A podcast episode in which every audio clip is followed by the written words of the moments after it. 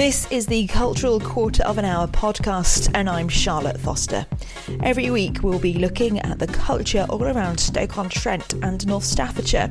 Some weeks, I'll be visiting events, others, I'll be hearing the stories of the people who make this area what it is. Now, when you think of culture, you might just think of dusty museums, art galleries full of paintings, or people in ball gowns playing violins.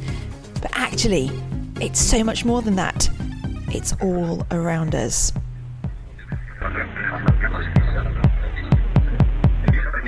Hello and welcome to this week's podcast. I hope your Halloween has been full of treats, definitely not tricks. Did you get many people knocking on your door asking trick or treat? And I want to know there's been a lot of debate on this over social media over the last few days pumpkin or turnip. Time now to look a little bit about what uh, this podcast is all about. For to me, it is about telling stories. It's about telling people's stories, telling the stories of the city, of the surrounding area.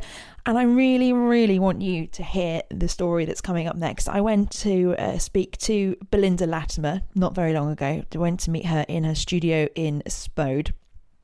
And I had such a fascinating conversation with her. And boy, has she been on a journey. Does she have a story to tell? Now, what let you into a bit of a secret here. Um, always, when I do an interview, whether it's for the radio, in my day job, or for this podcast, I always start by asking someone their name and their job title. Now, officially, that's just so I can check sound levels, make sure someone's talking at the level that, that records, and make sure I've got the microphone in the right place, and also just hopefully trying to calm someone down a little bit because that's a question we can all answer, really, isn't it? Name, yeah, pretty sure I'm aware of that. Job title, this is what I do. And also when I get home, it's easy for me to then go, oh, right, that's that interview, put it there. And if, you know, if I've mislabeled it, it happens. I can tell who who the interview is. Now, for this one, it was really interesting because obviously I, I, just asked Belinda to introduce herself. She, she gave me her name, and this is what happened when I asked her for her job title. I've toyed with different titles really. I'm an artist, first and foremost, um, and I am a facilitator or an enabler of art in others. So we're sitting in your studio in Spode. Tell us a little bit about about how you got here, your journey here it's been a, a, a, rocky road for me. Um, I used to be a secondary uh, teacher of art and other subjects as well. And then um, 2014, I was quite poorly and ended up in hospital having had a heart attack, um, which made me really rethink what I was doing on this planet. Um, and it was that basic. It wasn't why am I here in Stoke? It was why am I on this planet? What am I here for? Somebody somewhere's making me stay a bit longer.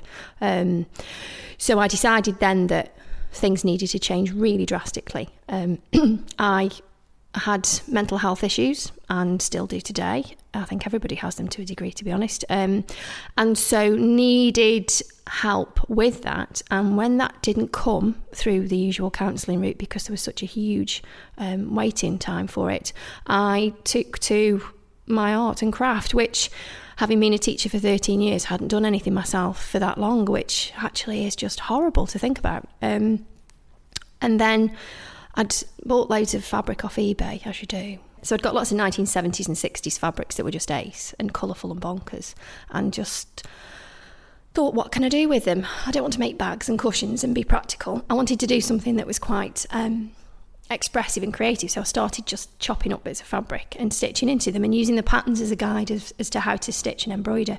And so from that, it took my mind completely off what I was worrying about, which was being ill again.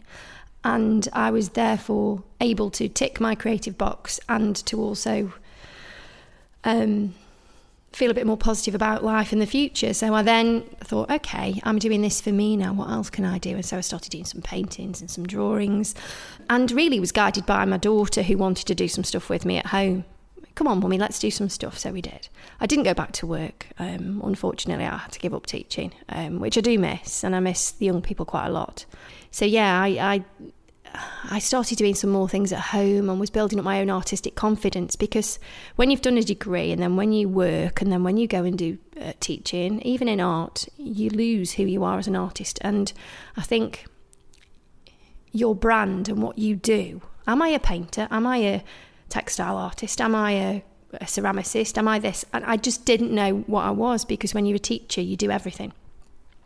So it was that that would seem to be quite a nice thing to have, but actually it's not because when you're a bit of a flibbity gibbet like I am, I'm like, don't know what to do. What am I going to do today? Ah, it was you end up doing nothing and just sitting and eating biscuits. So I um, then thought, right, okay, I need to get teaching again. I want to work with people. And I need to be working with people and helping people, but wanted to use creativity more from a, a, a well-being point of view. Not come along and learn how to do this and compare yourself to the other people and make yourself feel rubbish because you don't feel very confident. It was very much about come along, have a go.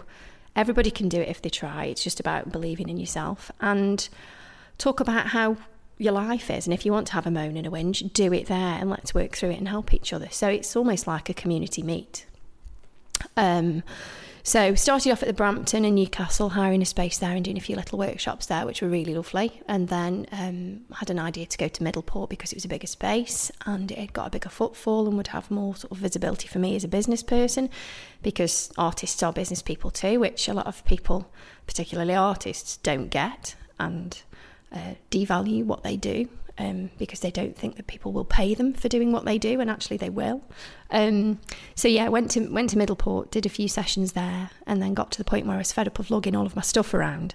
My husband had got a studio in uh, St James's house in Longton, the old hothouse. He wanted to move because it was too small and businessy, and he wanted to be in a more creative environment. So the universe, which I believe in quite greatly, um, I spoke to a friend and she said, Oh, I know somebody who's at Spode. And I went, Spode? And she said, Yes, they're doing workshops there and studio spaces. So we I rang straight away. So we came down and this was the first room that we came into. And we went, Oh, this is just perfect. Now, if you've not been in my studio, the windows are huge, it's beautiful. Um, the floor is the original floor with all of the patterns of where you're supposed to walk and where the forklifts should have been with all the guidance um, markings. Um, but the view outside is buildings and lots of different roofs and clouds and sky and a bit of a tree. But it's just the most epic and inspiring place to be. Um, would hills and mountains be nice? Yes, but this has got such a character to it. And I wrote um, a description the other day for a retreat that I'm doing, and I wanted to describe how I feel when I'm in here. Um, and it makes me feel quite emotional, so apologies if I get a bit upset. Um, I, I mentioned something about the um, the echoes of time oozing through the bricks, and it feels like that. I'm not saying that it's haunted, but you can feel a sense of creativity and people and Stoke and um, yeah, it's just the most amazing place to be. Whether there's people in here or whether you're on your own or um, it's a cold day or a sunny day, I put my music on, I come in, I do my washing up with generally mouldy cups because um, I'm a bit lazy when I do stuff like that. Um, and just take a moment to just breathe it all in and go, right, okay, today, what am I going to do? I do have general plans, but some days I just come in and go, right, what do I fancy doing today? So the other day I fired up my sewing machine, which I'd not done for ages, and done some hand, um, sorry, some free machine embroidery. So I was drawing with thread on top of prints and paintings that I'd done that were sort of on a pile redundant. You mentioned a little bit about finding yourself and who you are as an artist. Have you figured that out yet? No, and I don't think you ever do. I think you've just got to listen to your inner being, soul, spark, whatever you believe you've got, um, and just go right today. It's an admin day. I've got to do that. Or today I need to do some marketing and push my courses, retreats, classes. Or today it's a day where I'm just going to play. And those days are the best days because if you visualize too much what you want to make, you can close off from a really organic inspiration that you have. And I know I sound like I'm talking a load of nonsense, but it, example, I had quite a few pieces of board. I like working on boards like Arthur Berry used to because you can layer and scratch and remove and add and take a photo or take a print from. I, I love taking mono prints off my paintings and then adding a bit more to the painting and just adding layers and layers. And sometimes you don't know when to stop and sometimes you do. And it's it's that thing where you just let out what needs to be out onto the board, canvas, whatever you're using, and play. Um, and I'm very impatient, so sometimes when I need for a layer to, to, to, to dry, I can't wait. Um, and if I've got nothing else to do, I kind of sometimes go in and ruin it and then go, oh, why have you just done that? So it's it's about just going with the flow and, and feeling your way through. And if a colour is pulling you forward, then go for that colour. Or if you don't want to use colour and you're just going to use different tones of white, that's fine too. It, it's just about listening, shutting everything off and listening. Turn your phone off, turn your tally off, turn the radio off if you want to, and just decide right what am i being drawn to? And i'm very lucky. I and i understand a lot of people don't have a space like this and don't have a perception that they've got time to do stuff which is why i do my classes. Um, but everybody can do art the people that say i can't draw to save my life it's just nonsense. And i know why people say it because they've had a really really poor experience when they were younger at school or at college or at home. They've been embarrassed. They've made been made, to feel small. Everybody can express themselves through some kind of artistic activity. And even if it's just, I say in inverted commas, something like baking or um, crocheting or knitting, that's craft, that's creative. don't ever do yourself down of what you can do because you just need to be creative. We, we just need to be creative. We are creative beings. From the minute we, we are born, well, not quite then, but two years, three years later down the line, you pick stuff up and you draw and you dance and you sing, you express yourselves, and that's the best way to communicate when you're young, and that gets lost, especially in schools now. And it's just really, really sad um, that kids aren't getting the full on experience. Kids aren't being taught, taught art in schools, primary schools anymore. It's just part of today we're going to draw this as part of this project, where actually it should be today we're going to learn how to use charcoal. Today we're going to learn about this artist and, and see about how we can make their work but in a different way. So perhaps my example would be Picasso's sunflowers that every child in school generally copies. Well, why don't you make a 3D version of it using recycled materials? Do you know what I mean? So it's about it's about changing it up and but teachers don't have the time in the head the space in the head all the time physically to be able to do stuff like that so this is another thing that i'm looking to do to go back into schools and offer my services to go in and work with kids and staff too because staff need a break too art and children and education is something you're clearly really passionate about how would you change things? Um, it's a tricky one. I always look to the Netherlands and to Finland because they actually cherish play. Um, and having worked on play services for Stoke-on-Trent City Council 20 years ago, that's flown. Um, play was used there as a, as a way to link communities and to um, to communicate. And I think if we can let kids play, play with paint, play with music, to dance, and to find who they are. That's really important to find themselves as an individual at quite a young age, know what they like, know what they enjoy, and know what they're good at.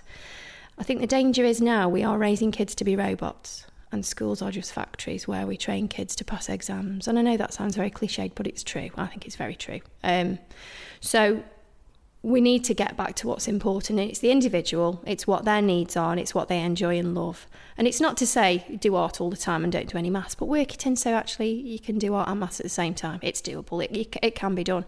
But again, it's the time and it's the planning. But if we have a complete overhaul of, of the way education's done in this country, then I think we'll, we'll be raising quite a lot of more confident well-rounded individuals and at the moment we've got children who have mental health problems who have anxiety who have stress because of pressures from home, pressures from school. And I think we just need to allow kids to breathe and to be and to play.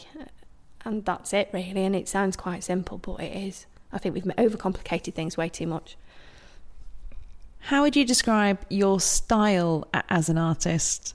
Big question. Mm, well, I'm drawn to colours, specific colours, pinks and turquoises being one of them. I'm now pointing at the pink microphone. Um, but I it's difficult because I'm looking at my wall now where I've got my gallery and I've got textiles pieces that are completely different to my very abstract paintings that are different to my very impressionistic blossom painting and then I've got an old exam desk where I've painted flowers from 1970s fabric patterns. Um, it's eclectic, I think is the phrase, and it's that's not done for any particular reason. That's just the way my brain works. So take from that what you will, really. Um, I just do what I fancy, and if other people like it and want to buy it, brilliant. If they don't, then I won't alter what I'm doing to suit my buyers. Um, but I, I, I would like to think that people are drawn to it for the colour, for the movement. I think all of them have got colour in common and movement to a degree. Um, and people are drawn to things because they just are. And somebody mentioned to me the other day, someone I've not seen for a long, long time, I really like that piece of work. It's, it's calling to me, which is fantastic. And you don't know that when you put the pictures out there. Because I've not got a gallery that's open all the time, it's very difficult to get a, get a fix for what people like. Um, but when people come in, like yesterday, I had some homeschoolers in and their parents, and some of the kids were saying, I really like that one. That reminds me of. Perfect. That's what it should be. Yes, it's nice to know what the artist was talking about when, when they wanted to put the mood or the voice across through the media. But it's also how you connect as well. So it's not a one way process, it's always a two way. You've got to have the viewer there putting their stamp on what it is, and that's what basically sells your work. So that's really important to make sure that you can uh, communicate with the viewer. You've mentioned it a little bit about um, mental health and, and art. How important are the two, and how do they connect? For me, um, it's very much if I can sit and do and not think, that for me is me being relaxed, calm, and not worrying and not stressed. I think anxiety is one of the most hideous things, and unless you've had it yourself, it's quite hard to describe. It's it's an inner fear um, where a voice is just talking to you, saying something's going to happen, or something will happen, or something will be, and your other voice is going either okay or no, now stop that. And it, it's that sort of inner discourse of, of, of, a conversation between voices in your head. Um, and so for me, if I can paint, make, tidy, be in the studio. This is my safe place where I can just be calm and relax.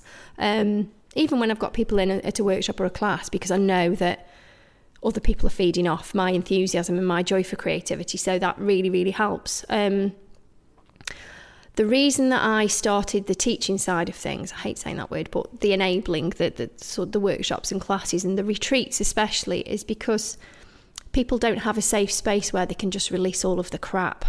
And if you've got that, either through going for a run or going to a tap class or going to the gym, or some people don't like those things. So if you can come and sit and go, oh, do you know, today I've had a really rubbish day. And with relative strangers, talk about your day whilst getting some inks out and drawing some leaves or I found a lot of a lot of the ladies, and it's generally ladies that come to me, um, were bringing their own things to complete. So it was almost like your old um, quilting groups, or where ladies with, from the community would come together in one person's house, and they'd bring food, and they'd chat, and they'd talk, and they'd discuss, whilst mending the clothes, whilst creating something for a wedding, or going that far back in sort of history. So that's gone, and families live far apart or they've, they've passed on. Communities don't do anything like that anymore because everybody's busy. So to have that space to come to, to communicate, to share, to nurture each other, because as women, we need that support and we need a network of people who can sort of be there, who aren't necessarily related to us, who get on us on our nerves, because that generally is what happens with families. Um, it's it's really useful. So what I have done in the past is got them to not write on a sheet, but to give me a number. Where how are you feeling out of ten at the moment? Oh, I feel like a four. I've had a really rubbish day. Okay, and then at the end, how are you feeling now? It's generally two plus that, that, that they've increased their mood, which is brilliant because they leave here feeling refreshed, calm, clear, much better. They may not have completed that much, but they've been here and they've been able to offload lots of stuff and either work through it, have different opinions, have a giggle. We had a discussion about Chippendales a few weeks ago, which was just very raucous and uh, brilliant. And I don't think I'd laughed that much for a long time. I need to wet myself. Um, but it was, it was. Do you know what I mean? It, anything goes. We can talk about absolutely everything and anything, and it. So it's not just about art. It's about art being the first step into a bigger world of communication and nurturing. I think that's that's the thing for me. And the work that they do is stunning. So there you go. We are all creative beings. We can all do art. We can all create. What a, a motto for life, don't you think? I hope you enjoyed this week's podcast. Do let me know what you think. Best way of getting in touch, as always, is social media on Facebook. It is Cultural Quarter of an Hour Podcast, and on Twitter, it is at CQH Pod. Don't tell anyone, but I hope to have something exciting to tell you in the next week or so. Until then, keep downloading the podcast every Wednesday. Speak to you soon.